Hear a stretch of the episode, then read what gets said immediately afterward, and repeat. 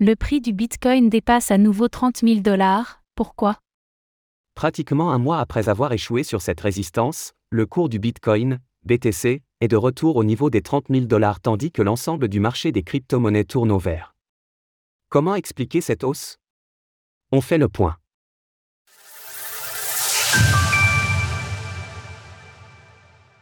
Bitcoin, B T C, de retour à trente mille dollars.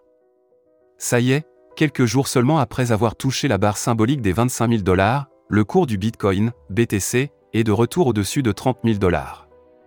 C'est une première depuis plus d'un mois, après une hausse fulgurante depuis le début de l'année deux mille vingt-trois, le marché des crypto-monnaies a profité du mois de mai et de l'adage « Sell in May and go away » pour respirer un peu. De retour à vingt-cinq mille dollars en fin de semaine dernière, certains observateurs se montraient peu enthousiastes quant à un rebond haussier du Bitcoin avant la fin de l'été.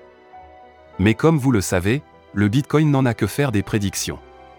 Malgré un contexte endogène très compliqué, nourri par les multiples attaques de la Security and Exchange Commission, S E C, à l'encontre de Binance et Coinbase, le marché des crypto-monnaies s'en sort remarquablement bien.